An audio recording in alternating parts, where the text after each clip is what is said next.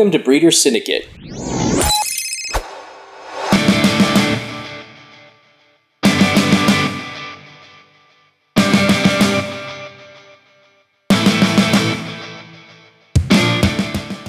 Hey, there's that handsome man. There we are.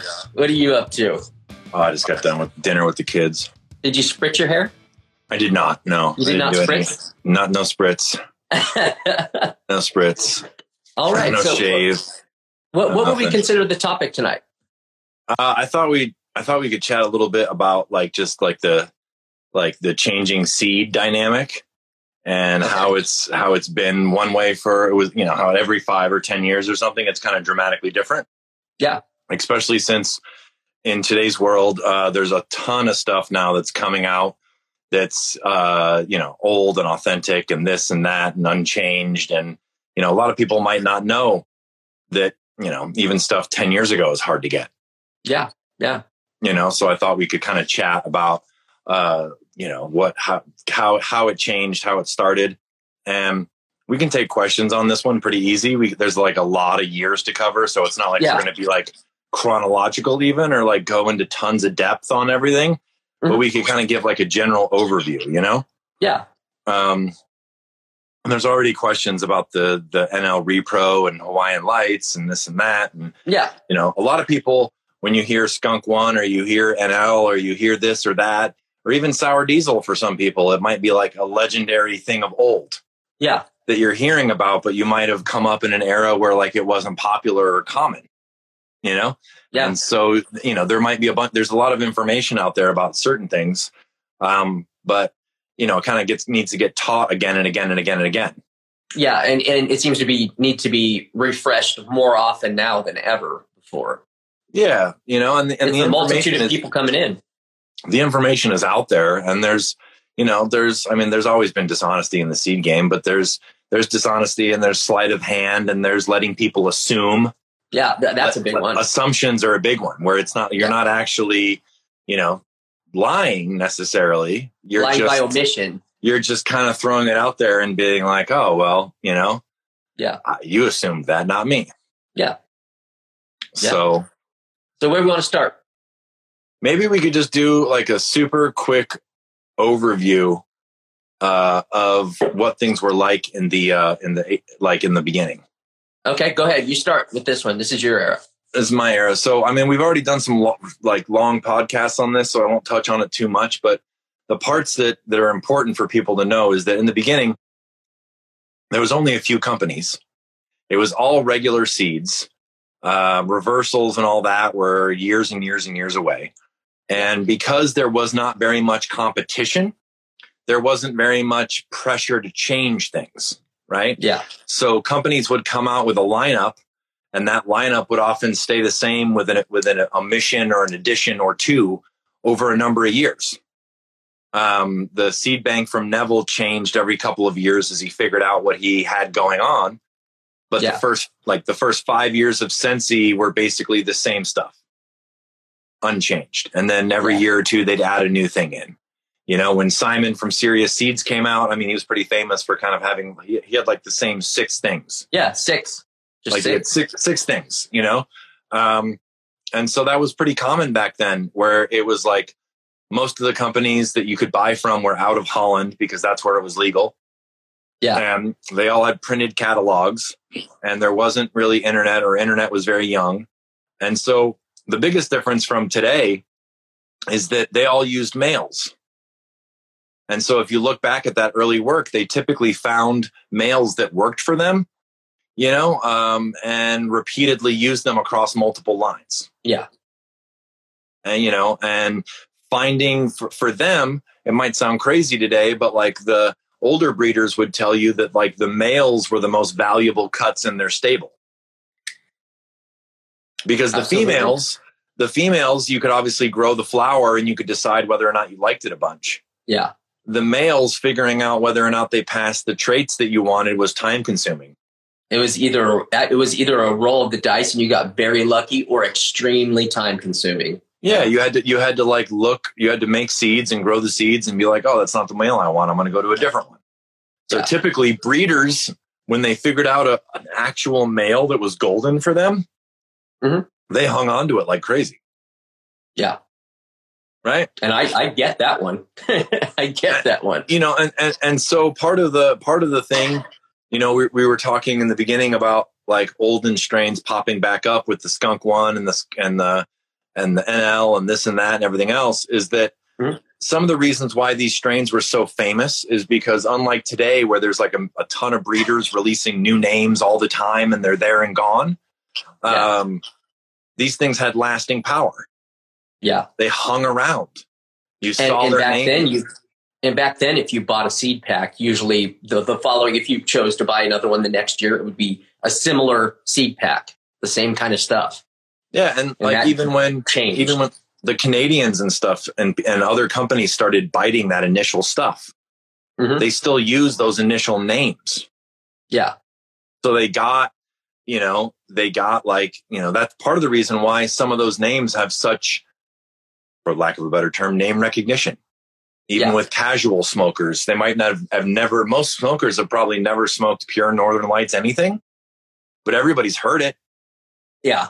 Most sure. people really haven't, honestly, probably even haven't smoked Skunk One. Yeah. pure. You know, even though it's in lots of things, but they've heard the name, Yeah. you know, and so uh, you know, they uh um so that was kind of that was kind of how it was for like a really long time was that there was there was different there was different groups and I would say for the first 15 years it was almost all Holland Amsterdam based. Yeah. Like 85 to 2000 or something Yeah. it was pretty Yeah, it was pretty it was pretty amsterdam based and then like in the late 90s early 2000s it started shifting over to canada too Yeah. and there was um you know there was you know there was a bunch of different groups from canada federation and uh um, Legends you know, legends and and bc and Emery. Emery. Huh? Emery. yeah i mean there was even there was even uh the you know one of the cool things about canada was that before like when i first started you either had to fly to amsterdam or you had to get mail from holland Yeah. which was kind of sketch Mhm. you know and then there was canadian seed companies that started opening up in canada and then you could get it from canada which was like a lot more mail back and forth between our two countries right so it was a lot more Yeah. like lost in the shuffle Yeah. and so he said Marc Emery. Uh, the the one that was kind of famous for a minute was Heaven's Heaven's Stairway. Yeah. Um, and they were all tied into like the first forums. Yeah. Right. Well, Right. Hold on. Someone, your, your brother, Ron, are you, are you, uh, Jim's brother? Ronnie Dog?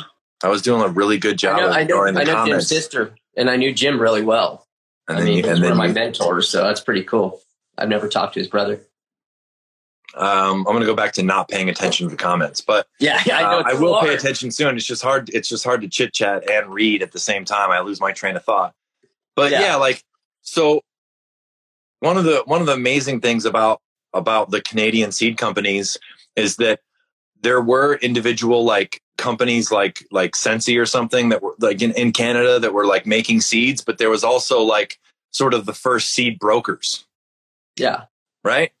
Where, you know, uh, in Amsterdam days, you kind of went to each individual seed company and got seeds from them. Yeah. But Marc Emery or Heaven's Seven Stairway, you know, these these groups, like you could get all of that, supposedly, plus all Yeah. the stuff from Canada, right? And what's Mhm. important about that too is that the Canadian people, it really kind of like widened what was available. Yeah. You know, there was different people like uh, you know reefer man was another one you know there was various people that started throwing out all kinds of different stuff i you know um you know uh dj short shifted his his work after not being very happy i don't think with partnering with with uh dutch the guys Dutch. Yeah, yeah he wasn't too i think he was at Sagarmatha first and then Yeah. he went to dutch passion Yeah. um and then he pretty much started mostly selling his stuff through canadian companies yeah, right? Um, and that was this is still all males era. But what happened in the late '90s with with Overgrow and with Cannabis World is now all of a sudden, um, like you talk about IG, there was the potential for people to get sort of internet famous. yeah. Absolutely. And there was some people that were on that were on there early on that because they I'm not I'm, this isn't dissing them so don't take it that way but just because there was only so much competition and there was only so many people like willing to do what they were doing publicly mm-hmm. um, they got kind of famous. Yeah. Right? Yeah. You know? Um, the whole first edition of you know uh, you know people started posting on overgrow threads with blueberry i mean blueberry's pretty close to matt's heart you know, yeah, and people would freak so. out because it looked so different than anything else. It, wildly different, yeah. And that's another part of it where it's like that's the start of where things started getting internet famous and everybody started talking about them and like 1% of people that were talking about them had ever seen it in a bag or smoked it or smelled it or touched it. Yeah, just online vision. Just online vision and online talking and so you could get a couple of people that sounded intelligent talking about something. Yeah. And it was gospel. Yep. You know, I mean, I used to used to go on there and people would have grow grow chat, you know, grow forums and and you know, I'm growing this and some of that stuff. Another thing was like the, the original Brothers Grimm was right in that same era, right? And yeah. Cinderella '99, Blueberry stuff with catchy names that was yeah. new wasn't from Amsterdam, wasn't from the same group, was different genetics. Um, and it kind of got super famous. Yeah. Don't you think? Yeah. Yeah. And, How it went. And it kind of, you know, as far as like tonight's discussion or whatever, what's kind of important about it is that in the beginning, it was literally like SSSC and Neville selling seats. Yeah. And then there was like 12 Dutch dudes selling seats. Yeah. And then there was like 20 Dutch dudes selling seed. And then there was a bunch of Canadians making seed. And then there was like some aggregators of seed in Canada selling seed. Yeah. And then the internet comes along. And all of a sudden somebody from, from Oregon, like DJ Short or, you know, Brothers Grimm or these different people could just pop up. Yeah. And there was wait, there was, what, what was, was Breed Bay the first, what was the first was it was it like probably like direct messages in the very beginning which was the easiest way for people to communicate and actually get seeds? Oh yeah. Yeah. Yeah. I, I actually, that's more it goes down in the dm dude. it goes down in the dm so you know the forums the forums was really the first place where sort of like the worldwide weed community could start to chat. Yeah. And it's where a lot of legends were born. You know? It's also where the people that are legends started writing down versions of events that we could compare to what they say and wrote later. Yeah. So the forums is where a lot of the real story of Skunk One first got told. Right? Yeah. The real and, know, we talked yeah. we talked about it with Chemdog on the last episode. It's where people started writing down thoughts about Chemdog and the original story. Um, yeah. and you know, people could find they could be active on threads and they could find other people and you could start learning about sort of like the larger weed history. Yeah, and uh, a lot of times we'd see people growing a clone and we'd be like, "Fuck, I want that one." So you'd go talk to them and you'd make connections, and you know that's that's how it all worked. That's how the circles started, the the clone circles of people, you know, kind of banding together as crews because they realized like I've got to keep honest people around me to trade with because I'm getting fucked all the time. And there was people like, you know, um, there's people that are Instagram famous right now uh, in, mm-hmm. in weed world. There was definitely people that were, you know, forum famous and okay. their opinion, their opinions about seed and their opinions about all that. Um, you know, and that's where like a lot of times for some people, the first time people saw old timers start arguing with youngsters over what the fuck even was going on. And yeah. you realize some of the personalities behind some of this stuff um, you know, like uh, Tom Hill. Yeah. You know, yeah. Vic, Vic yeah. High.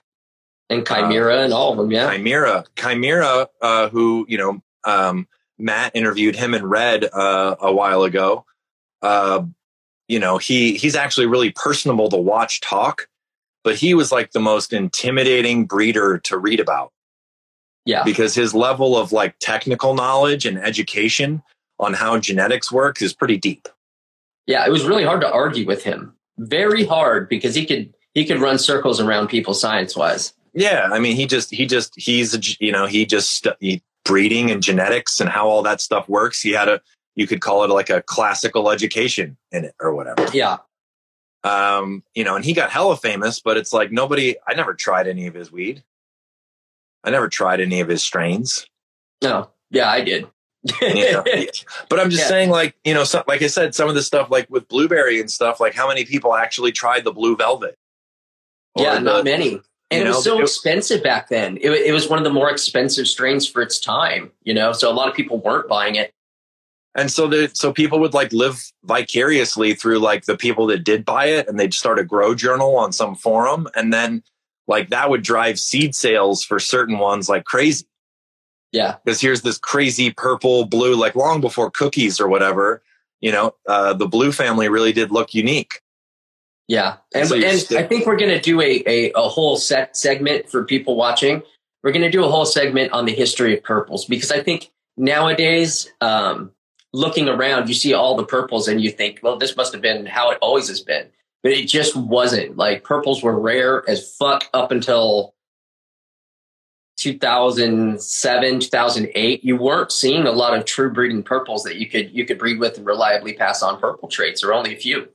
And So, really yeah. in 2008, what that Matt's talking about, Mhm. those purples that started popping were kind of all descendants from half a dozen purple cuts that got famous.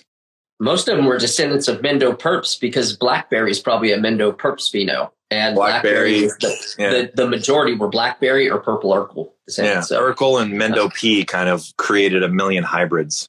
yeah, But you know, I, I mean, just we're gonna we'll probably yeah we will do a whole show on that I guess. But yeah, we definitely will. there's an aspect to it where like in general people should still know that like from you know so now everyone all those people still had males. Hold on, hold on. Uh, Roan Dog, no, he, he will never be on this show because he's been caught in too many lies about his fucking Urkel. But I'll, I'll fill you in later, Roan Dog. Go ahead. Couldn't let that one slide by.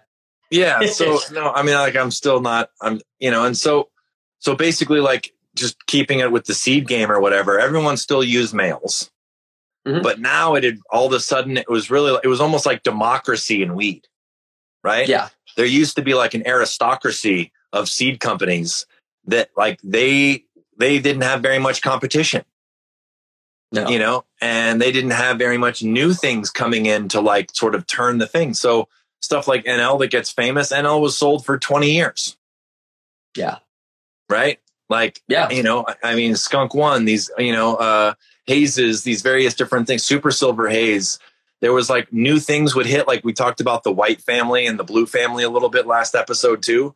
Those things Yeah. had five or six years of a run where they didn't have Yeah. very much else hypey battling them for eyes and drool and you know oh my god what is that yeah. right it was slower Right. It was much slower. but what the forums did is they introduced the ability for small scale growers in america to start selling seed Yeah, for the most part you really had to like you know um i mean even for someone like dj short to sell his blue line he basically had to send it to dutch companies and hope yeah. Right? When I first started, I had to send it to to. Uh, at that time, it was mostly British companies that were doing it, and you, you had to send it, fucking uh, front it, all of it, and you just had to hope that someone wasn't going to fuck you.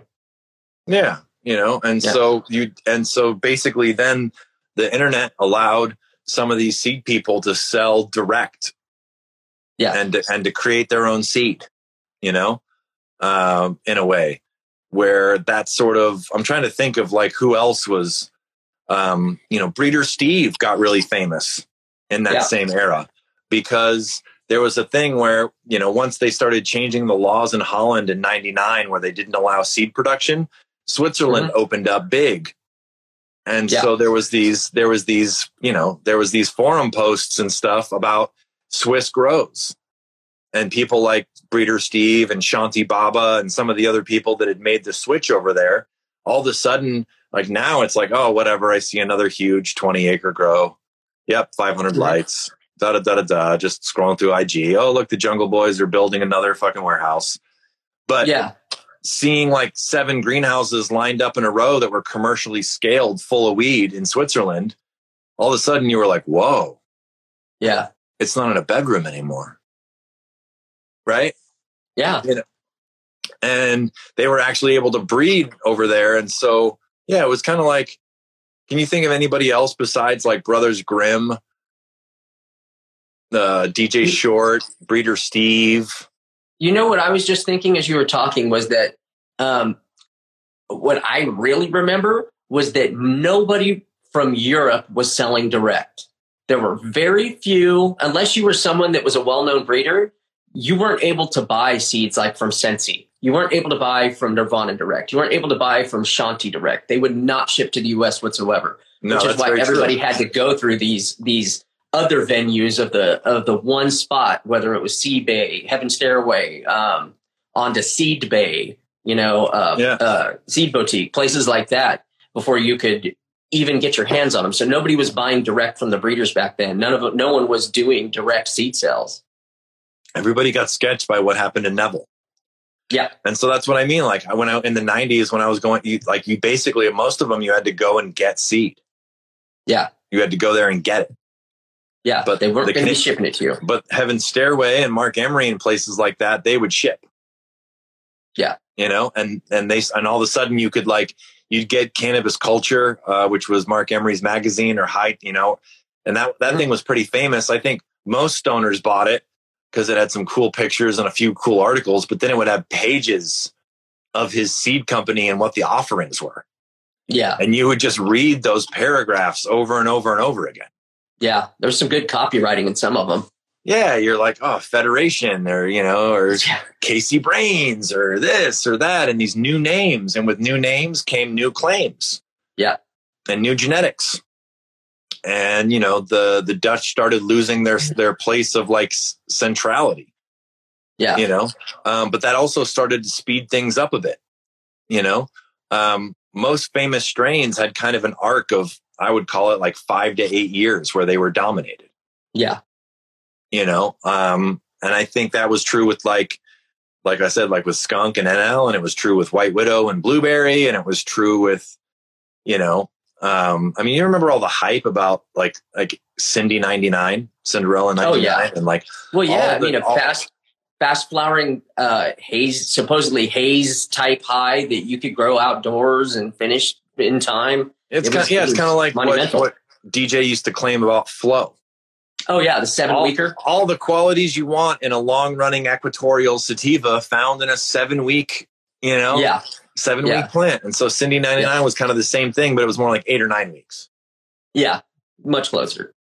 much closer. And so, um, and also we should probably note that, um, whatever, whatever, what's the best way to put it?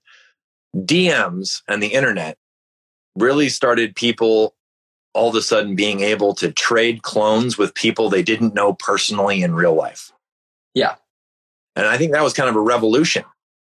Yeah, that's that's when a lot of these Cali clones that were Cali clone only started to make their way around the nation. you know, because you really had to be connected. Um, you really had to be connected in order to to get things. Yeah, you know um and you and generally speaking like you had to go meet someone to get them you know where all of a sudden the internet i mean it sounds quaint now but like people could like go make internet friends and Yeah. do some private dming and all of a sudden they got some cuts mailed yeah. That that to me has has been lost from from what's going on today eh, for the most part. Not always, but for the most part, a lot of people um, pop in and expect to just be given. You know, just be given. They don't understand. You pay your dues. You work. You work your way into certain circles. You gain trust, and this is a several year time kind of thing. You know. yeah i mean that's the I, I would say that that probably is true like um in any like small subculture Yeah. right like uh um the the ability for you know for the the people that are already in it to kind of lay down the law and the rules and like the the, the you know what conduct is appropriate Yeah. you know um you know i could use like a, a I'm, I'm a little young for that but um some of my older deadhead friends told me the worst thing that ever happened to the dead was when they had a top 10 hit in 1987 because so many That's people that started rock mindset. So, well, so many people started coming to the show that like 95% of the people going there knew sort of the framework of the rules. Yeah. And then you get two, three, four, five hundred thousand people that start showing up at all these different spots in different places, and they don't know the rules so much. And the same thing has happened with weed. Like there used to be a thing where, I mean, 20 years ago, there wasn't anybody offering like, Hey, I've got all these rare cuts. This one's 300. This one's 500. This one's 800. Like no one would ever trade Yeah. with you. If Yeah. you made, if you made a price list for clones back then, you would probably be blacklisted. Every collector would be like, Oh world." no. Now people just look at it like, Oh, it can, it's a perfectly acceptable business model. Yeah. Like I can just gather up all these clones and I'm not even making a value judgment. I'm just saying no. that back then, like that would have been crazy. Like you had to build trust with someone and they would Yeah. usually extract some type of concession that you would treat it in a way that they felt was respectful in order to get Yeah. it. Yeah. And if they saw that, they probably wouldn't trust you. Yeah. If, they, if you posted on Overgrow or Cannabis World or something like, or IC Mag later, if you posted some, Hey, here's the 20 cuts that I'm selling and here's the price ranges, Yeah. you'd be fucked. You'd be super fucked. You'd be yeah. fucked, dude. And like you, people would be jumping down your throat. People Yeah. would be flipping out because it was it was considered like a lot of those things were kind of considered like family heirlooms back then, Yeah. you know. But what's cool about that is that that revolutionized breeding too, because like one of the things that like you know Neville got so lucky when he did was he got all these American breeders to just give him their work, and he got Yeah, to he cross right? Yep. So that was very lucky in that sense because it's like he got to cross Skunk and NL, and he got to cross Haze and NL, and he got to cross, you know, all, all this shit. So Yeah. this DMs and trading that went on in the forums, that started really like changing up what what growers and breeders could have access to Yeah. and what they could use and people mailing each other seeds that was even more that was way more common than uh, i think clone trading Oh yeah, for sure. way way more common like clone trading was still pretty rare and sketchy but people Yeah. would be like oh i took this i took this uh sweet tooth and i crossed it to these eight things that i have and now i have seeds i'm going to send them to all my friends Yeah. Clone mailing is also a huge pain in the ass, and it always it has been. You know. it happened it was it just super it was just super rare in my opinion then Yeah. it did happen but i think trading seeds was more we were still Yeah. like in this in the you pop seeds era Yeah. Yeah. Definitely. don't you think Yeah. Oh yeah. Yeah. I You mean, I just think I think in general, sending clones was so much laborious, so much more laborious. There were so many, there were so few people that had legit shit, and it was easier to track who had what back then than it is now. So there were there were all kinds of factors that went into why seeds were much easier to ship and why they were more traded than clones. And also- there was more emphasis on seeds back then, anyways, than clones. market wise too i think before the mid 2000s um, there was a lot less emphasis on like i have this specific strain and it sells for this much. Yeah, you could yeah, grow for a lot of good things and it would still easily sell. Yeah, right? So people were much more they were much more content with like oh send me 30 seeds and i'll find a winner and then i'm going to grow it in my little group and i'll have no problem moving it. Yeah, that was a big issue too you Yeah. know is is that as the, la- the last 15 years it's gotten more and more and more specific on do you have this cut yeah, where i think that era that we're talking about it was more people were way more into like finding seeds yeah. I think in that era, you were more likely to get a real cut because the the whole fake cut thing hadn't really taken off yet. Well no there was there was no nobody sold any so there was no money in it so there was no reason Yeah. to deceive and like Yeah. there was fake cuts getting traded but it, like anything else it takes a long time for that stuff to snowball Oh yeah, because you have someone has to grow it out, figure it out that it's fake in the first place, go through enough hands to to be caught. Sure. and and in some cases it's like so you got a fake or two or whatever like getting traded back and forth here and there to one or two people and then fast Yeah. forward 10 years and the game changes a little bit and there's 30 people trading that cut Yeah. so it would just get into way more hands i was Yeah. always honestly like that's more matt's era than mine in the sense that i was way more of a lurker because i didn't trust technology He's To, like, Oh, to, to I didn't trust technology to DM people and to give out my Oh. address and to have yeah, people send me. To stuff. either. But I was stupid. I was I was in the era where people still weren't selling direct, and I'm like, why the fuck are people selling direct? I'm just going to sell direct, and and it was probably a, a, very very risky idea, and I didn't realize it at the time how indeed risky it was. I figured more people would do it than me. I did yeah. super risky shit. I just I just like I just didn't understand. Like I thought like with the push of a button, the FBI could just find my VPN and everything I know, I've ever also said. Mail phobic. You're you know, I am. I don't like it. But I mean, I would do things like I would go to Amsterdam, you know, and I would like put seeds, sow them in the hem of my jeans. Yeah. Like twice a year. And like, and I would make these like tiny little notes with like, like prison notes, like the smallest lettering, like NL, N- NL5 skunk one, this tiny little note. And I'd slip that in the hem and then I'd push the 30 seeds in there and sew it back up you know? So that's like actual like smuggling in a way you know? i was just thinking how bad it would suck like if you got home and you forgot to tell your mom not to wash your jeans. Oh yeah she washes I mean, your jeans with your seeds. I, when i was buying i, I moved out uh soon you know uh, early on yeah. so there wasn't uh there wasn't any like come home with illegal seeds to my mom. Um no, but yeah that would we, suck. We, and your, your male significant other. we used to get really noited out like the last day you were in Amsterdam, you would like yeah. take, you would get a new hotel room and you would take everything in your bag out one by one and you would look for like weed leaves or a oh, small sure, chunk yeah. or a small chunk of hash. You would make sure you yeah. laundered all your shit, right? Like, uh, you know, I have a buddy, I, you know, um, I've talked about him before, but, um, you know, he had a, he had a wallet, right? Mm-hmm. And the wallet had a Velcro seal. And mm-hmm. like the tiniest flake of weed was sticking to the Velcro. And when he went through customs, they looked through his shit. They find and, it? Yeah. And all of a sudden they're like, what is this? And there's like the tiniest, tiniest flake of, you know, it was like a sweet leaf that was stuck to the bud. Yeah. And then it stuck to the Velcro. Well, that was like we had a two hour delay because then they ripped apart everything in his life and they like looked at the oh soles of his shoes and they like imaged the bottom of his suitcase. I mean, it was like they were they were on him like white on rice. I bet.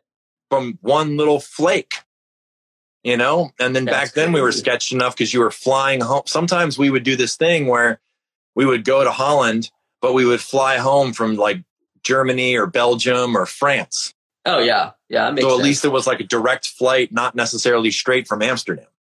Yeah, because you're going to be looked at way more heavy coming out of Amsterdam. Sure. Yeah, just because it's like, yeah, it's like you're flying home from like, a I don't know, yeah, you know, it's like it's like in the '80s, you're flying home from Bogota. Yeah, and you're a dude yeah, exactly. with big sunglasses. You know, like might get looked at for a minute. You yeah. know, because it's Bogota. You know, so it it uh, you know, it basically like it took a lot of effort then, and the and I think the forums really sort of like democratized and made the effort easier because you could like hunt shit from your living room. Yeah, you know, and unlike today, I mean, I've like we I made some comments before about like IG being irritating me because you know people curate their page so hard that a lot of good information gets lost. Yeah. Because people will just block you or delete your comment or even just take down the whole post if the, you know, it goes off it goes off kilter for them. Yeah. Right? Yeah. I, you know, even my my catalog posts have been flagged and taken down. Just pictures of cat pages from catalogs so people have access to see what was in the catalogs. Even those get reported and taken down. You know. So in the early days, the only way that you could get something taken down on the forum is if the moderator you you knew the moderator and they were willing to do something shady and get rid of it. Yeah. Back in the day, the worst thing that used to happen on the forums was if people got too mean to each other, they would just lock comments. Yeah, lock the thread. They lock would just lock the thread, but the thread, the information itself would stay up there. So I think there was like a generation of people that grew up, um, you know, and I mean, I, I talked, I, have talked a few times about like those harvest festivals that I yeah. went to. A whole bunch of people, you know, from uh, from Ron and stuff. Mm-hmm. All those people met from the internet. Yeah, I mean, there was like groups of friends from different regions, you know, um, but you know, I mean, that's the first place I met CSI.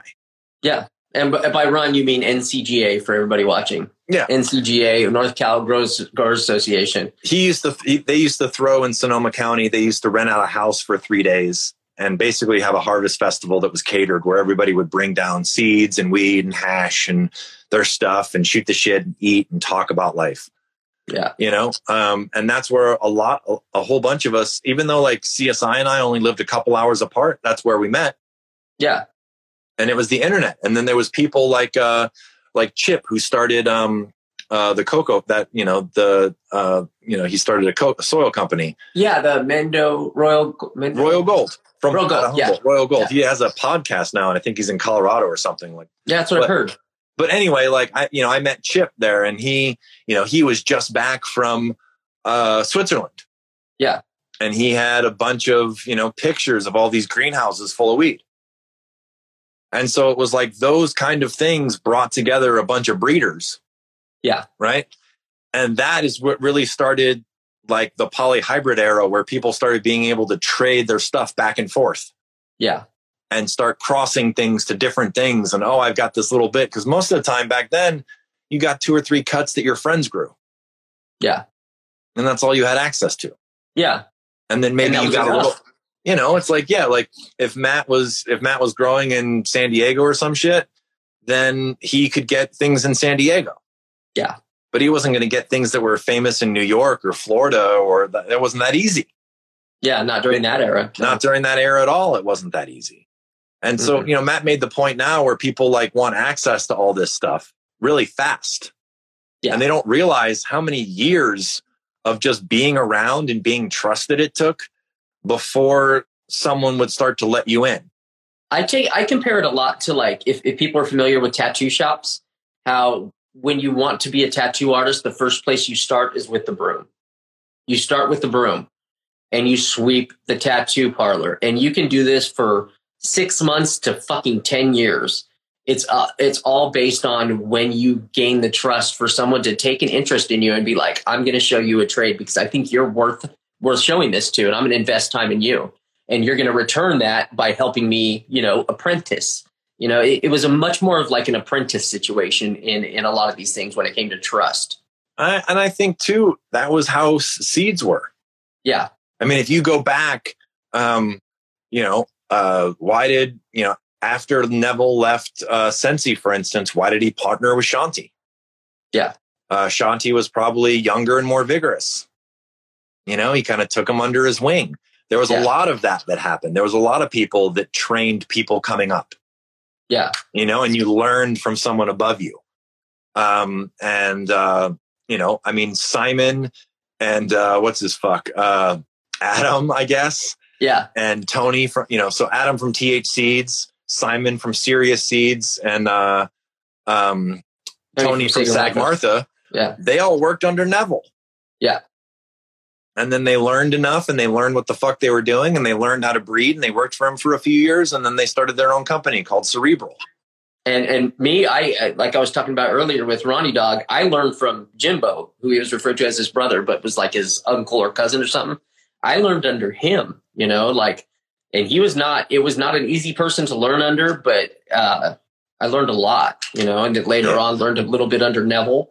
And and you get lucky sometimes. I learn. I still learn a ton, even even this far in my career. I'm learning a ton under CSI. You just it's it's how it goes. I mean, 20 years, 20 years ago when I was in my early 20s or whatever, um, you know, you could go on the, the breeder forums, uh, the of Overgrow, for instance, Yeah, and all of a sudden Sam Skunkman's on there yeah, and Tom Hill's on there and Chimera is on there and like guys that are like real good at what they're up to yeah. And know a lot and are opinionated and, you know, are, and are fighting amongst each other over who's what and how.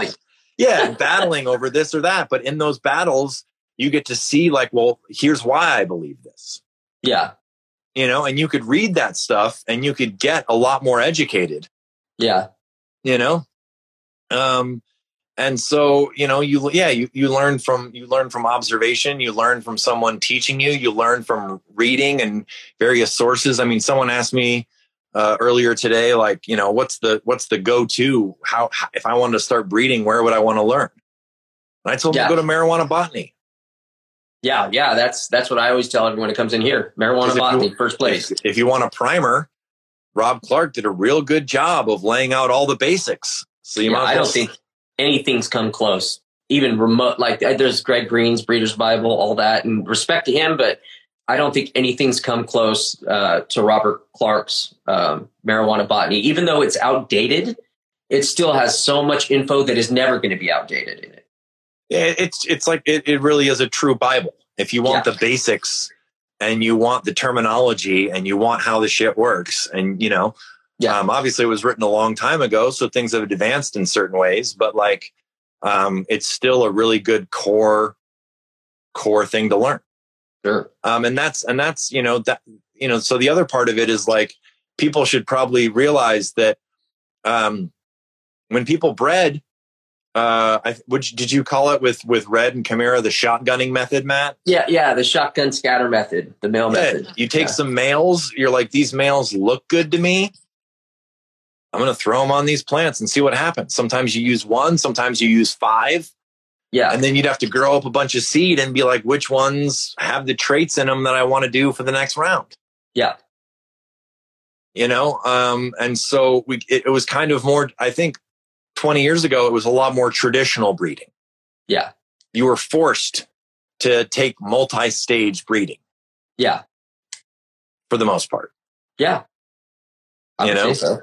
Um yeah and and you know and so you know uh you know he, someone mentioned subcool or gypsy nirvana i mean yeah the, the general point is that more and more people started being able to offer seeds to the public Yeah, whether they were making their own seeds, whether they were middlemaning seeds from other people, Mhm. you know, there started to be a wider variety of places where you could actually get them. Yeah. I mean, it started off with two. Right. Sorry, Bryn, Bryn's doing a dance for me. No, I You went from, you, you used to have to go to Amsterdam and, and that's part of the reason why like SSSC and Neville met all those important people. yeah, because they were the only people doing what they did. So all these interested parties, whether it's Seattle Greg or Sam Skunkman or Rob Clark or um, Jim Ortega, they all met the same dudes yeah, because there's two of them, right? And then there was 10 and then there was 20. And so Subcool was a lot of people's first breeder disappointment. yeah. Sure. um, Yeah. you know there's a there's a there's a phrase uh, that, that's used a lot not not in cannabis but just in general which is don't get to know your heroes Yeah, you know and it applies to music it applies to art it applies to a lot of things sometimes your heroes the more you get to know them the more you're impressed by them yeah. Not sometimes it's you're like oh my god how did why do people think this way about this person? Yeah, you know?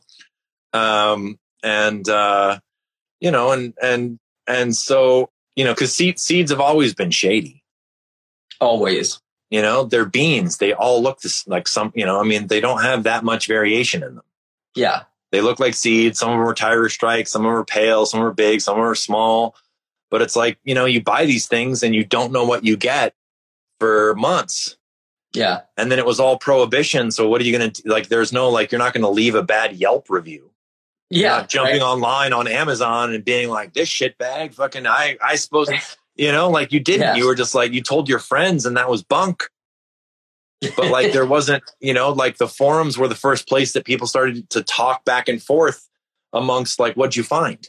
yeah, Right? yeah, What'd you find? You know? And so it's always been, it's always been a little bit rough because, uh, you know, I, I talked about it on a, a show earlier too, where people like Shanti and others, all those people in the second generation, they decided to start hiding the lineage of what they used very much. so. because they didn't want all their competitors to just copy them. yeah, I have been trying to figure out what the exact parents are of AK 47 since AK 47 popped up in the mid 90s. You And know, Matt- and I Huh. did invite uh, Simon on to talk about that. Um, and and Luke from Paradise. Simon said he would, but Luke from Paradise is another one where you just don't know what the genetics are in any of his lines, but he's made some Yeah. All Really? the, yeah, awesome Sensi- lines. Sensi Star? Yeah, Who knows? who fucking knows? I mean, there's We- theories about it being a Big Sur Holy Weed cross, all kinds of different shit, There's all kinds of theories, and they, they but You we don't know, know. Because Neville and and Carell from SSSC didn't have any competition, they were just like, "This is this and this. Yeah, This is how I got it. This is where I got it. This is what I did with it." yeah. This came from a guy in New York in a bag seat. Here it is. Yeah, this came from Yeah. this. I, I bought these two cuts in Oregon, and that's how I got the G13 in this hash plant. You know, Yeah. Um, and then the second wave, they all obscured most of what they were using and why. Yeah. And maybe they did it for competitive reasons, but for like historians or people really wanting to know the lineage, uh, I don't know how many hours Matt and I and, and a group of our friends have spent trying to figure out what's, we've scoured everywhere looking for lineage on some of this stuff. Oh yeah. And you get hints here and there, but it's never anything you can go off of. Even if you can track down the original quote unquote breeder or person who released released the seeds, nine times out of ten, you're still not going to know at the very end, just because Yeah, of the, so, the nature of how you know, they were I made mean, back then. people say cherry AK. Um, you know, AK was a very, it had a great name for the time. Simon only sold six things. Um, and, you know, probably four of them were pretty fire. Yeah. Uh, and, uh, it, you know, and it's, um, you know, there was a sandalwood AK in, um, in Colorado. Uh, Matt's done a bunch of work with the cherry AK.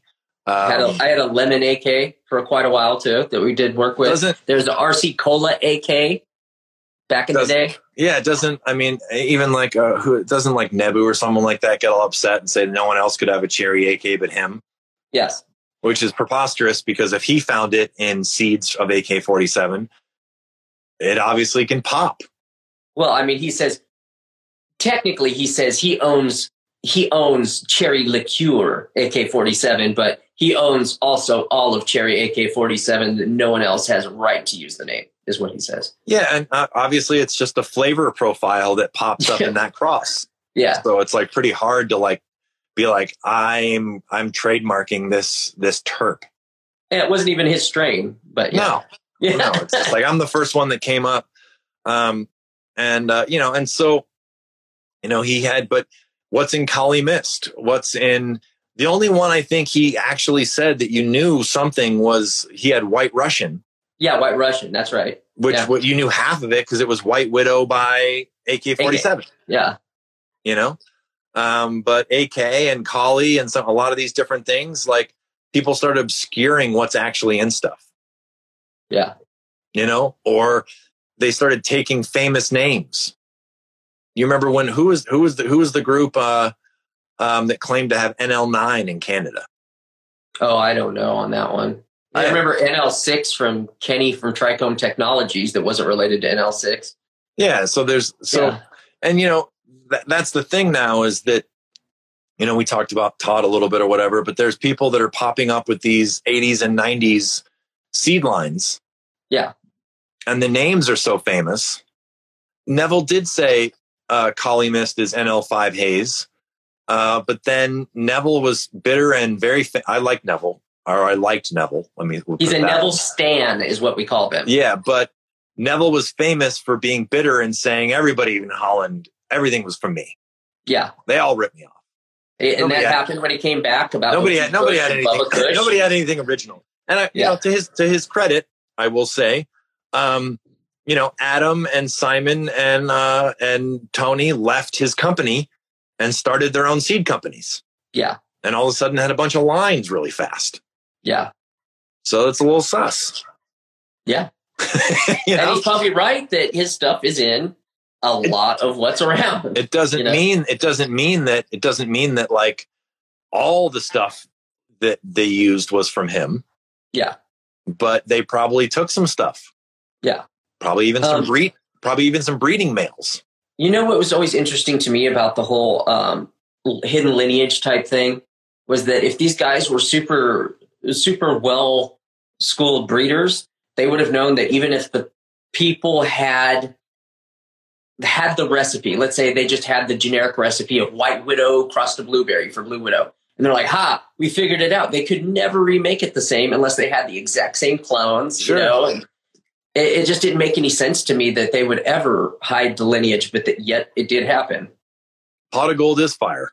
Someone's kind. I looked at the comments. Oh, yeah, yeah. Um, pot of gold and uh, and the real McCoy were my two Yeah. favorite lines from the Flying Dutchman. Yeah. One of them was Hawaiian by Skunk One, and the other one was a Hindu Kush by Skunk One. Yeah, I have a bunch of the real McCoy. I think that's the Hawaiian one. It's the Hawaiian one. Yeah. They were really good. Um, you know, and so yeah, they uh um they were like the reason why the reason people someone just asked how come a bunch of the other NL numbers aren't famous. Um, it's because after three or four years of breeding with them, Neville decided to use the one, the two, and the female cut he found of the five, basically, and that's it. Yeah. So the three, four, six, seven, eight, nine, 10, 11, um, they just weren't sold. Yeah. You know, they weren't sold. Um, and Greg only Seattle Greg, he really he only sent them to what he told what did he tell us? He said he sent them to Neville and the Dronkers. Yeah. So there was basically only Neville and then Sensi. Yeah. And Sensi just ran with what Neville had already discovered at the seed bank. Yeah. So, you know, um, you know, and so that's kind of where they went is that, and it makes sense because if you think about it from Neville's perspective, I mean, he always used to joke that he could be like, I'm going to release the most fire line ever. And someone's like, oh, I found two bananas and it didn't yield as much. This line sucks. Yeah. Sucks ass. Right. And so even back then, they, people felt pressure from consumers Yeah. to some Oh, degree. yeah. And so, you know, people like to breed with stuff that makes happy customers. Yeah. You know, NL s- six, seven, eight, nine, 10, 11 or whatever that were all like like messes of Afghan and, and sativa. they probably were a big mess and a pain in the ass. Very likely. He said that he was using a lot of Indians, Mexicans, Colombians mixed up in that in that bid. So there's going to be some wild shit that just wasn't good that they crossed to. I mean, even today, most people don't want to grow something that's longer than nine or 10 weeks. Yeah, exactly. You get some NL10 or whatever and you grow it and it takes 13 weeks and you shit can it. You know? Yeah. Most people would still do that today. Yeah, I would think so. just because it's like it it you know and so um that i don't know like it and so then maybe we should we should talk about something for a minute where it's like the real so for so let's say from like 85 to 2005 Okay. um it was it was all traditional breeding as the lord intended it was all males and females Yeah. you know uh, you just you let a few males go in a room full of ladies um and all the traditional types of breeding were applied for the most part because that's all anybody knew yeah. and then uh around um you know uh i don't know matt knows better than me but probably somewhere around say 06 to 2010 Yeah. uh, a revolution happened in that, um, and I'll shut up here in a minute and let Matt talk, but certain people started on the forums uh, and doing research and stuff like that, figuring out that you could con- you could induce a female plant to produce pollen, Yeah. and you could make feminized seed. Yeah. and that information was rare and tightly held, and how to do it was basically unknown. And at first, Matt knows better than I do, but it was kind of like, who was it? It was you and Well, I mean, if you if you start back with the feminized stuff, you had Dutch Passion really starting it. Um, Hive was doing some work on it. Sam the Skunk Man had covered a little bit of it. Fett from Spice Brothers had talked about it a bit, and he was over in I think New Zealand. But as far as the American stuff, it really didn't kick on into the American stuff till like OG Rascal, Hive, me, CSI, and, and there were a few others. But um, Soma, eh, yeah, someone mentioned Soma. His his rodelization method was notorious, which was basically the torture method, the Herm torture method. right So, the small um, pop, the extreme drought, the Yes. beat the hell out of it, the get it to think it's dying multiple Yes. times to the point where it freaks out and panics and throws some nanners that you can use. Yeah, and and during during that period, probably I mean I want to say all the way up to like 2013, 2014, fem seeds were just looked down upon, or at least the general consensus was all fems herm, all fem seeds herm. They all produce poor fucking progeny. It's all it's all riddled with shit and mutants, and you know, and Yeah. and it and even though that wasn't the case, and people weren't finding that, it didn't matter. It's because Or- it was such a, a common a common theme that Don't people would forget, repeat. Matt, What's that, that? you were cheating. cheating. I was, there was cheating. a huge there was a huge Yeah. issue with with feminized seed where most customers felt like you were cheating. yeah. you were cheating skipping and steps. destroying destroying the genome. You were fucking up lines. Mhm. You were selling out for profit. You Yeah. were getting rid of males and getting rid of traditional breeding so that you could um, you could skip steps and profit. Yeah. And people were looked down on. Yeah. for feminized breeding.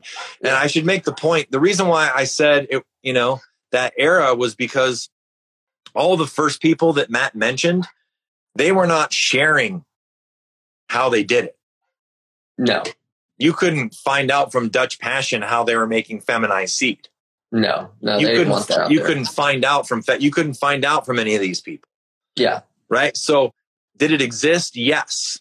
Was it hidden knowledge? 100%.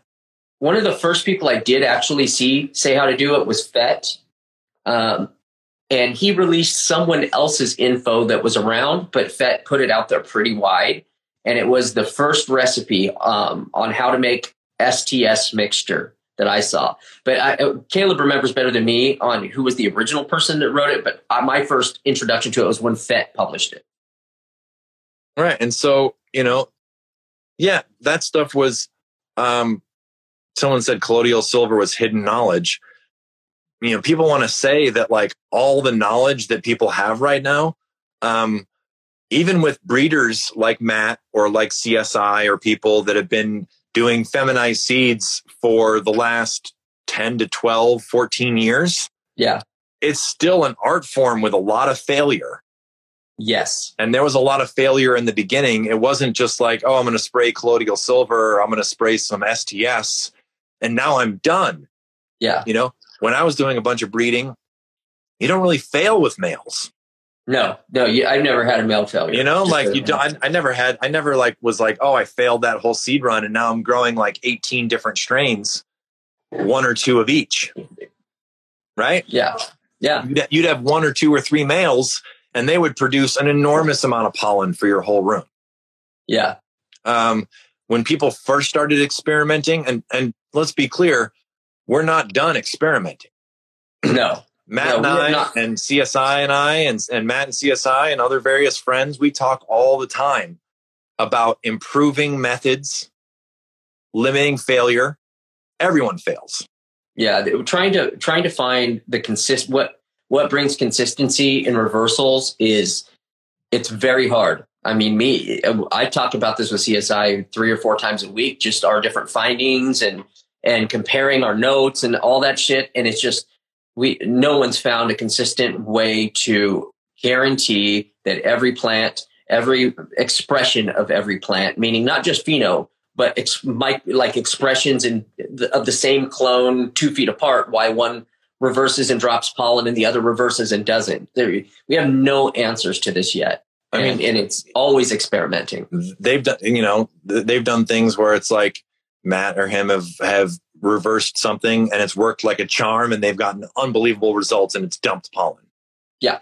And then they go back and they use those same plants to reverse them again, and they do the same thing to the plant, and it fails. Yeah. Or or drops ten percent of the amount of pollen it should. Yeah. Um. And so, you know, I see I see our buddy Pip. Yeah, he, he failed. I mean, Yeah. and failure is really frustrating for a breeder Yeah. you know you you might only get if, if you're nonstop breeding you might only get three or four cracks at breeding a year And if you want to buy the STS spray, it's on um, riotseedcode.com. We got our uh, reversal spray up. Someone asked about it, so I'm going to say it. Uh, reversal spray up at riotseedcode.com where you can buy it. Um, but just just read the read the directions because I'm very very transparent. Sometimes you're going to have to try three or four times not to get it to reverse, but to drop pollen. There's a big difference. Reversing doesn't mean success. no Showing balls doesn't mean success. You only have success when it drops pollen and makes seeds. and makes Yeah. seeds and and you know even just on the forums and all the learning of like how much of what of each to use should Yeah. i use colloidal silver should i use sts should i use this other thing should i use that have i tried this Yeah. do i need less concentration do i need more concentration when do Yeah. i combine them Do I apply it once strong? Do I apply it 15 times week? And if you do all that and get success and try to repeat it the next time the exact same way with all the same inputs, it may not perform the same way. It's it's so uh, it, it's frustrating. It is. So in a way, um, you know, uh, the the forums slowly slowly pushing feminized seed was like a sea change in how people bred. Yeah. Because before everyone had to have males and everyone had to keep those males and everybody traded seed. And there and then people were like, "Oh, I can take this elite and I can reverse it and cross it to these other elites." Yeah. And so now most breeders honestly don't even have males. A lot don't. No. Yeah. Most most it's it's completely shifted in the last 10 to 14 years from like a few people getting shit on for daring to reverse plants and Mm-hmm. cheating to being the way everyone does it. Yep. Yeah, And I made I made a backward switch where I did almost all exclusively feminized breeding for a long time and went back to doing mostly male breeding despite selling the spray just because uh, uh, it, it is costly. It is super costly to make fem seeds because of uh, the failure. I mean, we've talked about it. We've talked about it before, and and our like uh, our our buddy Pip commented, but um, we've had a bunch of really good friends that have tried to reverse sour and uh, um, and failed. Yeah. You know, or you know, I remember you know you know Pip reversed it once and got like thirty seeds. Yeah. It's So you do this, you do this whole thing, and all of a sudden you're like, oh, I have a little handful for myself, but I can't Yeah. actually sell them to the public. I don't even have enough to give to my friends. Yeah. I think CSI, the first two or three times he tried to reverse TK, it failed. Yeah. It was real bad. And he Yeah. kept trying different methods to even get the thing to reverse. Yep. And he finally got it to reverse, and it gave him about 10 or 15% of the seeds he would normally get from something that reversed well. Yeah. Um, so you know, it it's completely shifted how people breed. It's completely shifted what they're after. It's completely shifted like what um, you know, what uh uh what customers expect. Cause when I was talking about in the beginning, a lot of these seed lines they would be available for like five or ten years. Yeah. Most seeds today are one-offs. Right? Yeah. And maybe that Yeah. same breeder will go back and redo the line again. Mhm. But most seeds exist from however many seeds that dude got or that lady got until they're gone. Yeah. And Someone's asking about reg pollen on fem plants. It's totally fine. It's totally, Totally fine. fine. A lot of a lot of today's clone only lines that are being hit are fems. They're just made with bag seed herms. So I mean, it's it's so common that it, it, it's in moot point. It's- and yeah, you, you could have things that you don't realize are a fem plant, but Yeah. are, you know, and you know, um, there, I, we, I do have some thoughts on why things re- don't reverse well. That could be a show in itself. Yeah. Um, but people people should think about, um, you know, because one of the things that breeders get hated on the most, which I'm actually supportive of, is herms. Yeah. Um, because you got to think about for for forever of cannabis history, herms were a survival tool Yeah. that allowed female plants to pollinate themselves and continue the species if for some reason the males got killed or the pollen failed or they weren't around. Yeah. And so lots of strains hermed. Yeah. And then in the beginning, all the weed was seeded. So why would you care if it hermed? Yeah. It was relevant. You're selling seeded Yeah. weed, all the Thai, all the Colombian, all the Mexican, all this, that. It was all, it was all seed. It was all seeded. Yeah. So it's only really herms started only really becoming an issue for people in probably the 90s, Yeah. late 80s, early 90s when people were growing indoor and, and they had a very small amount of weed they were trying to grow for them or their friends or whatever.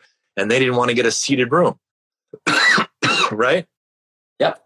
Um, but those herms had been bred in as a survival mechanism for cannabis for millennia, probably.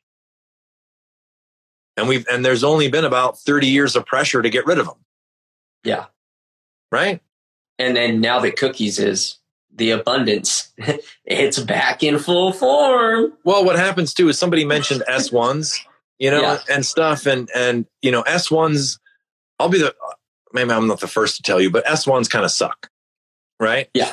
Um, you know, I mean, obviously I have friends that sell S1, so I'm not dissing it, but even they will tell you Mhm. that like the primary goal of an S1 is to find, to look in that exact strain without an outcross and Yes. see what's in its genetics. Or for preservation period. Yeah, or for preservation, you know, or, and and you're more likely to try to find an a, an elite or two or something you like um, than you are to get any kind of consistency. Yes. You know, um, if you want consistency and you want phenos to pop at some rate, an outcross is better. Yeah. Or Wow. S2. But in a lot of cases, there might only be one cutting left of an entire line for you to work through. Yeah. There might not be a male, you know, there, people don't keep males either. So how do you get a male of Trinity? Yeah. How do you how do you get a male of dog shit? How do you get a male of corn? How do you get a male of of you know, you name it. Yeah. You know, and uh, in a lot of cases, you can't. You used to be able to get males by you'd buy the seed line and it was a regular seed line. Yeah. Now that it's almost all fem, you can't even get a male if you wanted to. Yeah. It would take some, uh, a lot of work. People say, why are some S1s uniform and some aren't? Because if you have a bunch of uniform S1s, it means that there's not very much genetic variation in that cut whatsoever. If you get a bunch of crazy stuff all over the place, it means that you have a pretty wide genetic lineage in there and it's going to express in all kinds of different ways. So, so to, to dumb it down, it just means uh, if you have a bunch of variation, you have a line that would probably wasn't worked. If you have a, a uniform line, it was probably whatever that clone was came from a line that was either worked or already uniform to begin with by nature. Yeah. You know Yeah. so um you know and and so males have become super rare you know and and all that and everyone is and so breeding has gone from almost a guaranteed success to very dicey Yeah. i would say Yeah, and and and in uh, natural agriculture or like agriculture, normal agriculture, most most breeding work is done with selfing and feminizing. It's it's not a lot of male work. Um, cannabis is just catching up to that, just catching up to it. and you know it um and that's the other part of it is like real real i don't want to say real breeding because i don't want to insult anyone but agricultural breeding they are breeding with very specific goals in mind Yeah, you know um because mostly breeding is goals. mostly That's what it is. well i mean in cannabis breeding i don't know if it's goals no, but- seed making, seed making in cannabis is not goals, but actual breeding, you Actual have to have a set of So- goals. so for instance if you're breeding something like i mean i'll just throw it out there like corn you might be Yeah. going for ear size and disease resistance and pest resistance and when it finishes and you have certain traits you're looking for Yeah, And if you're going to self or you're going to like breed on that level, you're finding plants that match all those characteristics and you're trying to lock them in. Yeah. You know, um, for the way we breed now, most people are just, most people aren't growing rooms of seed anymore. You're just pheno hunting for a lot of people. Yeah. You know, so there's not a lot of breeders that are like, I need to be able to breed this super consistent Urkel by snow because people are going to plant acres of it. And these are the qualities they're looking for when they plant it. yeah, You're like crossing things and then hoping, you know, hoping something pops up. And so, you know, our buddy Bitter just said breeding should be goal oriented. It should yeah. I mean, be goal oriented. And the more goals you add to what you want, the harder you made your job. Yeah, Is real hard. The more you start adding to it, finding what you want in one plant, the more things you put on that plant that you have to have is tough. yeah, you know um and so a lot of times now maybe we should talk about this for a second because this is totally your era where it's like when breeding breeding became i'm going to reverse this plant that's an elite that most people can't get Yeah. and i'm going to cross it to these 10 or 15 things that you also probably can't get Yeah. and i'm going to sell seeds and you probably can't get either parent, but here's a hybrid. Yeah. And you've already gotten excited about both parents. So maybe there's something cool in the hybrid. I haven't tested it, but oh, there's a lot of breeders out there now that don't test their own work. Yes, correct. They take the, they're going to be like, you know, and I'm, I'm not calling anybody out specifically, but it's like, I'm going to take gelato this and I'm going to reverse it onto the 12 most popular cuts I know of that are Yeah. getting decent, a decent ticket. And then I'm going to add packaging and I'm going to make a special name for each one. And I'm going to hope somebody finds something bomb and it helps my sales. Yeah. You do, you don't, yeah, you do lose, you do you lose hybrid vigor with S1. There isn't a hybrid vigor. There is no hybrid.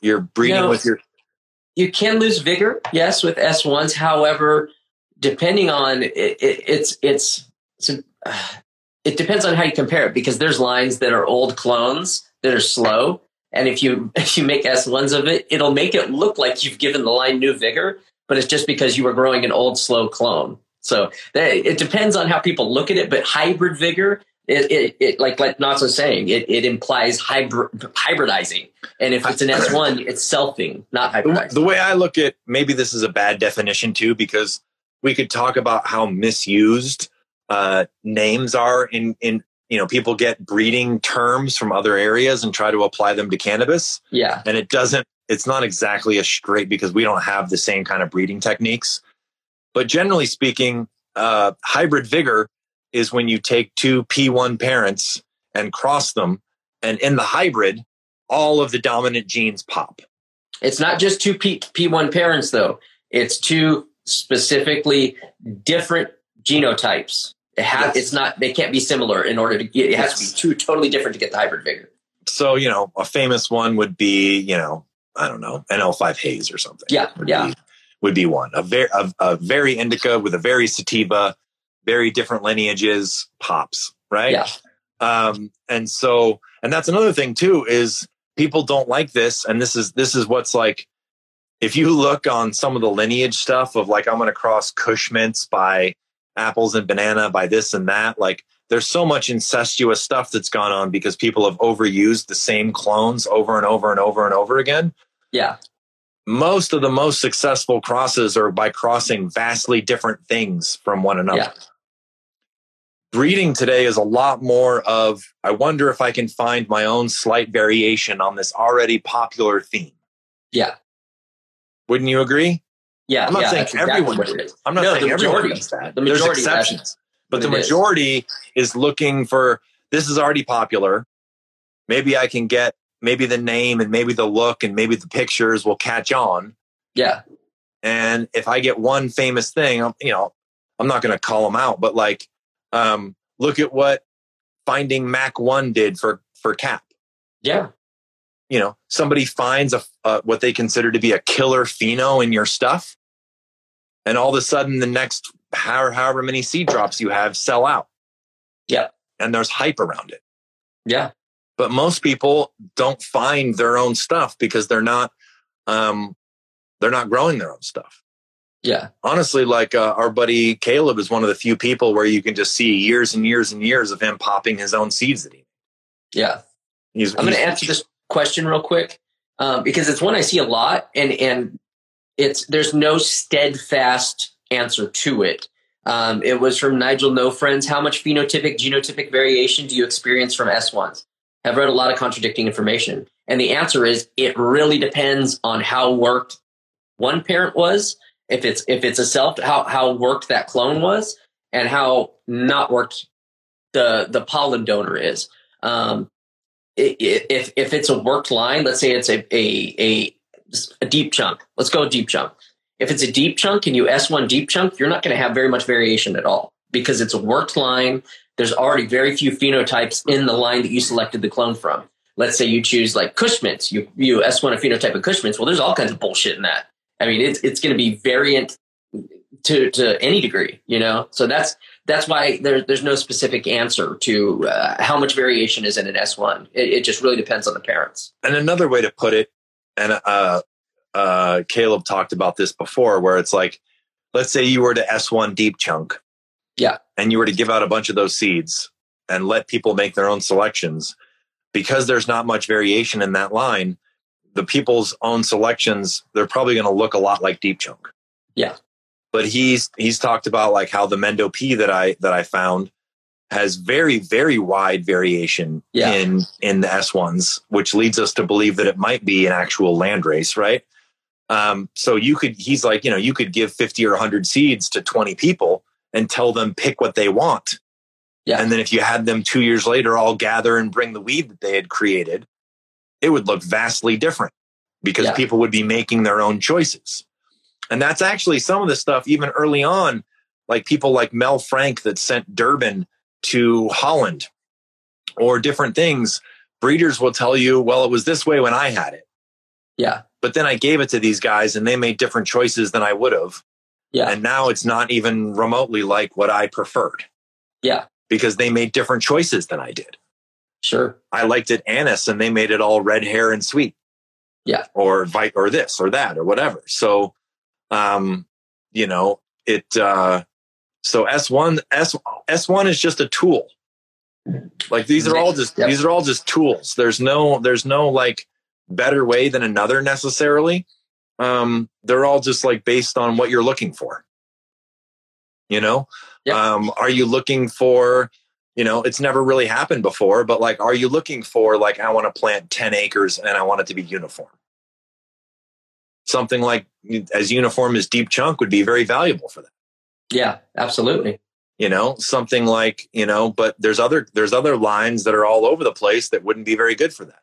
Yeah. But that line that's all over the place, it might be amazing to find a unique expression that you can then clone and name and all of a sudden it becomes an elite. And and to add to that, a lot of people don't understand that when you select a clone uh, from a from a wide varied line, let's say it's you, you pop a thousand seeds and it's the only clone like it. If you select that clone to breed, it may not be breeding true to the type that it is because it was an outlier. It may only show up one in five hundred times in the F two round. So it doesn't necessarily mean because you pick that clone, it's always going to be like that clone if that clone is an outlier, you are not going to run into that clone very often. It'll be more often than you did in the F1, but however, it'll still not be very often. It, yeah, it could be an odd combination of recessive traits. Yep. And just because it popped in that particular female doesn't mean it'll pop in its progeny Yeah. Either. You Brent's know? fucking with me. Sorry. That's all right. And you know, people. There was a guy up there saying, "Get rid of all the anise."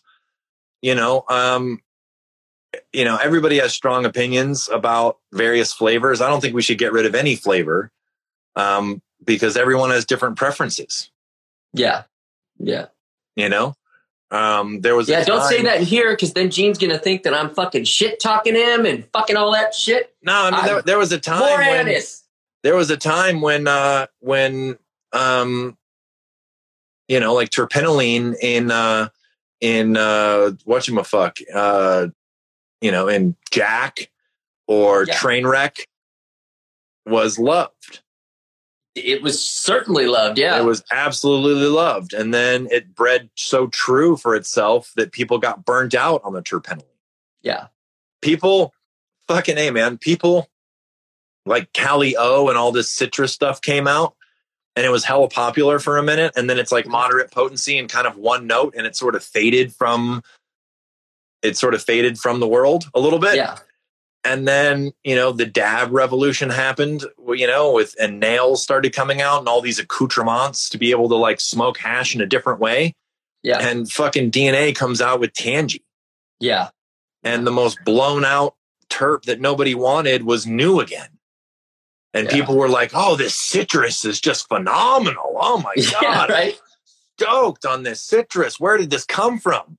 Where ten Yeah. years before, people would be like, "Ooh, citrus! No, no, no! Yeah. I don't want no fucking citrus." I called that shit headache weed, man. I always, I, I was not a fan of uh, Calio or uh, any kind of Tangie or any of that shit. But It what's just gave me interesting about that kind of stuff is when Tangie came out, you know, um, because it came out in the first few years of sort of like the modern like hash dab revolution. yeah, It's not very potent. no, So But it didn't as- matter. As, as flour, you'd get bored of it pretty quickly. Yeah. but you turn it into BHO or you turn it like there wasn't rosin really then. You turn it into some kind of extract and Yeah. now it goes from like 13% THC to 80 yeah. and it gets And you high. everything's potent at that point. you know and there was an there was another aspect too where it's like a lot of times with extractions not all those terps come through strong Yeah. but those citrus terps popped strong so all of a sudden they had it's like bell bottoms coming back or something Yeah. Like you know you you couldn't give them away. And then all of a sudden the next generation is like this citrus is incredible. Can we get more lemon? Can we get more orange? Can we get more tangerine? Yeah. and it's kind of faded. Right? Yeah. i mean we had a our our, our buddy uh our buddy pip rocked that lemon g cut. Yeah. a lot you know and so people things go in and out of things go in and out of in and out of flavor you know uh, I, I was talking about that with Panda the other day. I was smoking some Georgia pie and I had no no fucking clue what it was, like what was in it. mhm. But Lemon G has this certain specific fucking flavor that runs through all of its progeny. And it's this thing that, like, for me, I could not scrape that flavor off my tongue hard or fast enough. But I smoked that Georgia pie and you can immediately sense it in there, but it's not listed in the genetics. So I, I hope those people who have it out there, give it, give it a, give it a little flavor puff. And if you have some Lemon G to compare it to, uh, uh, tell me if I'm right. so it you know and someone someone was talking about just just now like they were talking about how uh um you know uh trainwreck trainwreck was kind of unique because it was like it was one of the first named clones in humboldt yeah. it yielded really big people were all of a sudden going indoors and stuff and getting big yields out of it um and you know Jack Herer becoming so popular burned people out on the terp for probably 10 years Yeah. And Trainwreck being just fucking everywhere for a while. yeah train wreck and they just it just gets burned out you know and so you know flavors and terp profiles come and go Yeah. you know uh i I- i don't really like like for me like like that kind of citrus isn't that popular because i think it's too Mhm. one dimensional for me but i Mhm. do like the sweet citrus there's some of it where it's it it it, it tastes like i opened my mouth and sprayed orange cleaner on directly on my tongue Yeah. Yeah. it's like astringent Yeah. That's how I feel about lemon G is it's just like having a lemon grow a dick and piss in your mouth. Yeah, you know, and so like if you like sushi or whatever, like uh citrus could be like a really good like like pickled ginger. It could be like a really good palate cleanser before you Yeah. smoke something else. Yeah. But most people can't rock citrus all day long. No. No. You know, not, they not get- me anyways. They get burned out on it. But some people love it. So it tends to like, you know, I mean that's that's kind of the thing where um I can't remember who commented on it, but we were talking a bunch about skunk one in a previous episode and there was an era where like they gypsy nirvana and those different guys they all gave away skunk one as freebies Yeah. Oh yeah. because Long they had time. a because they had a shit ton of it and nobody wanted to buy it Nobody wanted skunk one. nobody nobody you couldn't sell it for shit so he's like god No. i got thousands of these things maybe i'll at least just give them out as free or remember when they were everyone was giving out skunk haze Yeah. Yeah. Or Thai skunk haze. Yeah. Th- the thunk The thunk. Yeah. the thunk. Yeah, the thunk. And then, you know, now all of a sudden people are like, oh, what old rare skunk one can you find? Yeah. Give me some of that old rare skunk one. And there's people from 15 years ago that are giving you mean the shit that they were giving out for free and nobody wanted? Yeah. And I'm not even dissing it. No, it's just what how it was. It's just it's just people things go in and out of fashion, Yeah. you know? Um and uh you know, I mean uh the blue flavor. Hmm Does it taste like blueberries? Yes. whoa, I've never smoked weed that tasted like blueberries. I want to get Oh, some yeah. of that. Yeah. It- Right? it- a good Like- blueberry should taste like blueberries. Yeah. You know, and and so, you know, um, Super Skunk is not still around. Uh, Oh, you mean from Sensi? I, I just mean like like there aren't what we know of for sure as pure Super Skunk cuts. We believe Diesel is a is is there's a lot of stuff that's derived from it. Yeah, I think Diesel's probably one of the closest, but uh, yeah, we don't know if it's a hybrid of Super Skunk technically. Like we can't say. we we can look at it and be like, man, it really has a lot of super skunk traits. Yes. It's extremely Yeah. skunkoid in the way Yeah. that it grows and the way that it this and the way that that. But maybe that's maybe that's something that we should talk about because Matt and I talked about it when we were kind of like mapping out what we wanted to chat. Is that every five or ten years, uh, what you can get from seed reinvents itself, and so there's all these distinct eras Yeah. and I, I mentioned it before on a, on, a, on another thing, but we were Matt and I were looking through a friend's um, freezer that he was getting rid of, and Yeah. it had an enormous amount of seeds from like 08 to tw- to 2012. Yeah. And I would say 99% of them, if you wanted to buy a pack of it today, you couldn't get it. Yeah. Yeah. There was- there was tons there- in there you could never get. There was there was stuff from Mr. Nice. There was a, there was a few things here and there that you could get from the same company, but Yeah. for the most part, it was all like. But that stuff at the time was hella popular. yeah. right? It was know? everywhere back then, but It now was. Yeah, It totally was different. everywhere. It was hella popular. And then, you know, he talked about OG Rascal. OG Rascal for three or four years, you know, he had a bunch of good cuts and he was one of the first guys doing feminized seed and he made a bunch of fire. Yeah, he even had a super skunk cut that was uh, the 56 day super skunk, I want to say, something like that. Yeah. But you, you, you couldn't, you can't find that shit now. Nope. No. It doesn't exist. So, so what happens is seeds, people talk, Sensi, Sensi still exists, but you, you can't get anything like you would get from 90 Sensi. No. Nothing you can't all. get you can't get 90s serious seeds. Yeah. I mean, some of these people might get mad at me for saying it, but it's just like it's just not the way shit works. It does it just doesn't work. It's different. The parents are different. Maybe they had to reconstitute the line from seed.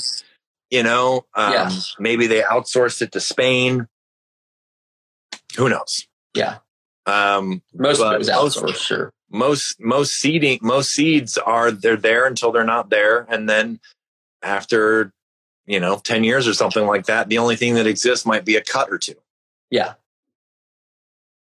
right Well, we're, we're about almost at 100 minutes. So we'll start turning this down. Yeah, we're going in far. so yeah Is there anything I- else you wanted to get in? You know i mean th- this is a big topic you know i just It thought that huge topic. i just thought that it would be good for people to chat about there's a lot of misconceptions about what breeders are up to and what Yeah. they're doing and what their methods are and and and and you know um all that and like breeding has evolved a lot and yeah. breeding also evolves based on competition and based on what the customers want. Yeah. Right now, the Customer- cu- it's the customers drive it fully now. It's because because the prices are so low on wheat currently. I don't think that there is a a an option for breeders to try to drive a market as much based on um, their own hype, their own you know like building a brand, building a line. It's not like it was. no, and I think there was a when I was doing most of my breeding, there was there wasn't really American breeders. There wasn't really an outlet Yeah, for those kind of seeds. That I, you know, we were we we wanted to be, but this was it was too early. yeah, And there was kind of, I would say there's probably a 10 year explosion of American breeders and all kinds of people being able to jump in and be like, I'm going to make crosses with this. yeah, And that's kind of, I think we're coming to the tail end of that now. yeah. We definitely are. People are having to figure out whole different ways of reinventing their companies themselves, how seeds are sold, how they're marketed. Yeah, Yeah. And, and, and just, you know, and on top of that, it's like, it was profitable for a while. yeah, And it, and the profit is, is, you know, uh, profit is defined, you know, most of these seed companies were all supported by a bunch of small and medium sized growers with extra money in their pocket. yeah, So as it becomes more centralized and it becomes more legalized, then there's less money going around. There's less desire to hunt through things. yeah. Less ability. Yeah, Yeah, and and even and even then too, it's like people today. If you want to start breeding today, you're going to get a hodgepodge of plants that are a mix of everything that's been popular in the last 15 years. Big Worm was the high water mark when Swerve holding his dick picture got leaked. That was the high. That was the highest point we ever got. That's for damn sure. I, I mean, you know, a lot of these a lot of these people got famous for a minute Yeah, in certain circles. You know, yeah, Um, yeah, you know, Lucky Dog, Lucky Dog is, is our is our buddy. Uh, you know, he he uses a lot of real cuts. Yeah. And one of the best ways to be a good breeder, uh, as Neville would say, is to have good good plants to work with. Yeah. You can And, be and he knows good weed. He's been around good weed forever. That's a major advantage. yeah, Knowing good weed. knowing good weed and and honestly, um, maybe uh, I always I always get weirded out when I talk about this, but maybe we could finish a little bit on this. Is that what's happened a lot with IG, as we're on IG, is uh, Yeah. um, it's it's become very visual. Yeah. Uh, breeding and people's desire for stuff has become extremely visual and extremely testing based and Mhm. extremely named based. Where 20 years ago, 15 years ago, it was mostly effect based, Yeah. right? Things became popular because they had a great flavor or great effect, Yeah. right? Uh, because most people couldn't see it, right? And so people bred for effect. And there's a there's a corollary here where in uh I don't know most people I don't know if people know this or not, but pit bulls and like Staffordshire Terriers are basically the same breed. Right? Yes. Staffordshire Terriers are bred for looks. And Mhm. back in the day when when actual dog fighting was still allowed, pit bulls were bred for what was called game Yeah. right? And game was basically a uh, I don't approve of dog breeding, by the way, but it's a good example. Game was Yeah. basically um, uh, a complete disregard for its own health and a willingness to just get crazy and fight to the death. Yeah. But you couldn't like, but much like with cannabis and smoking it, you can't see game. Yeah. Game isn't shoulder structure and chin and jaw and color. It's none of that. You have to find it in there. So you can't tell if weed's going to knock your head off by looking at it. No, you sure can't. You know, there's a lot of ugly weed that hits me way, way harder than some of the prettiest weed I've ever seen. That tests at like 8% and it will knock your head off harder than the pretty You know, like a lot of good sours or whatever, they test in the low 20s. Yeah, exactly. You could get some purple punch that tested 30%, and I can't even tell I'm smoking weed. yeah. And so there's a lot of, uh, as people have bred for looks and bred for testing, Yeah. they've lost that invisible effect. Yeah. People call it the entourage effect. They think, oh, it's some combination of THC and terps and this and that and thiols or whatever. We don't really know what it's all there yet, Yeah.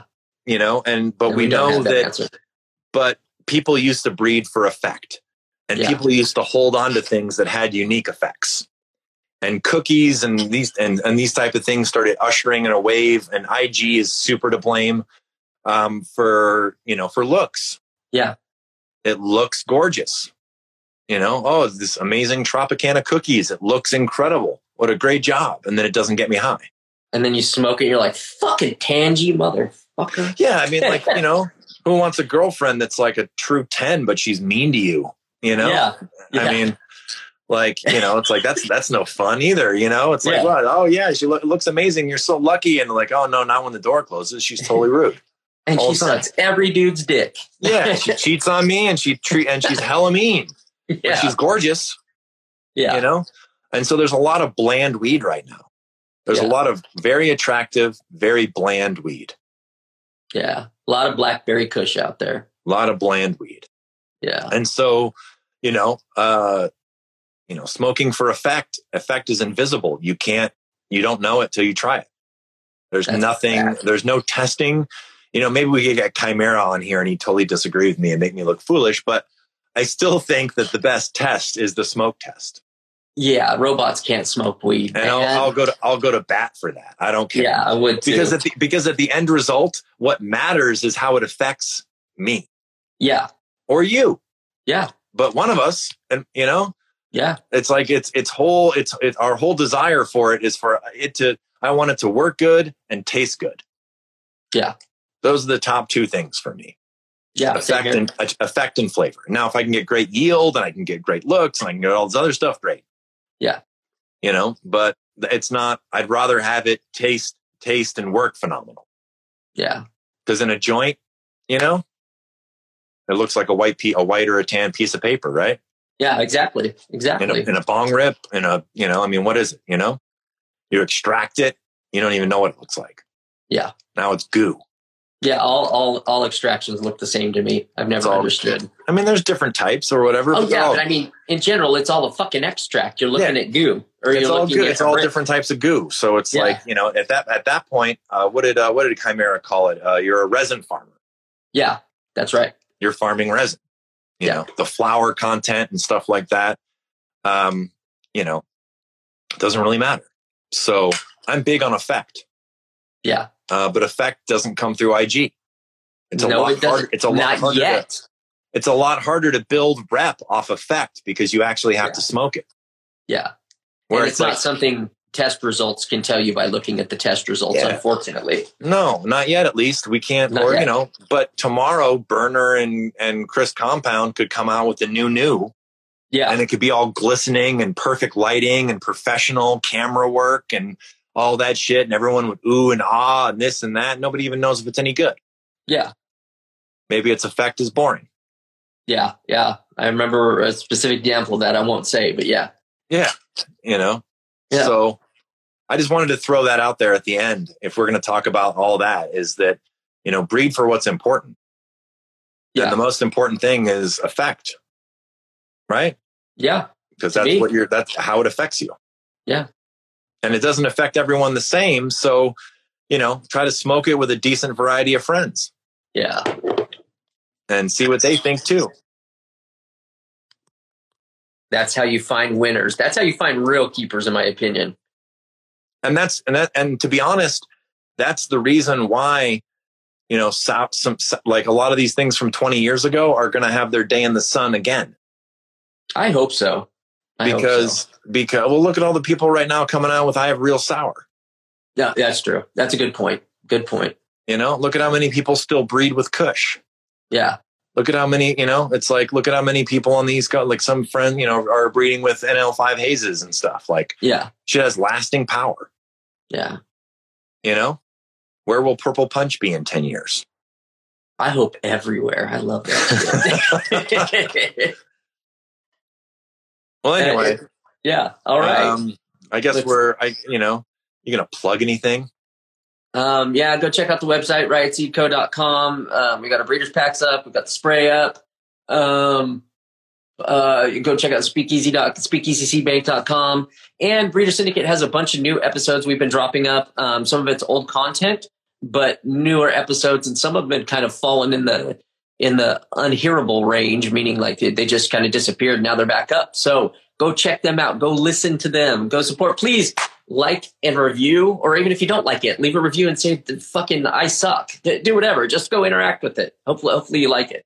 oh radio yeah that outlet behind me it's a it's a i don't know why there's some interesting design choices in this house i got an Alex Grey canvas behind me There you Um, go. It's it's an improvement from the from the wall that I had before.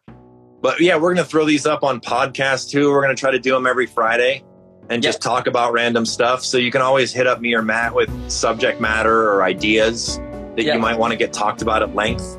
Um, and Oh yeah, uh, join the join the the Patreon, Breeder Syndicate Patreon. Like a lot of you asking for Natsu to a preview. His his approval list is fucking miles long.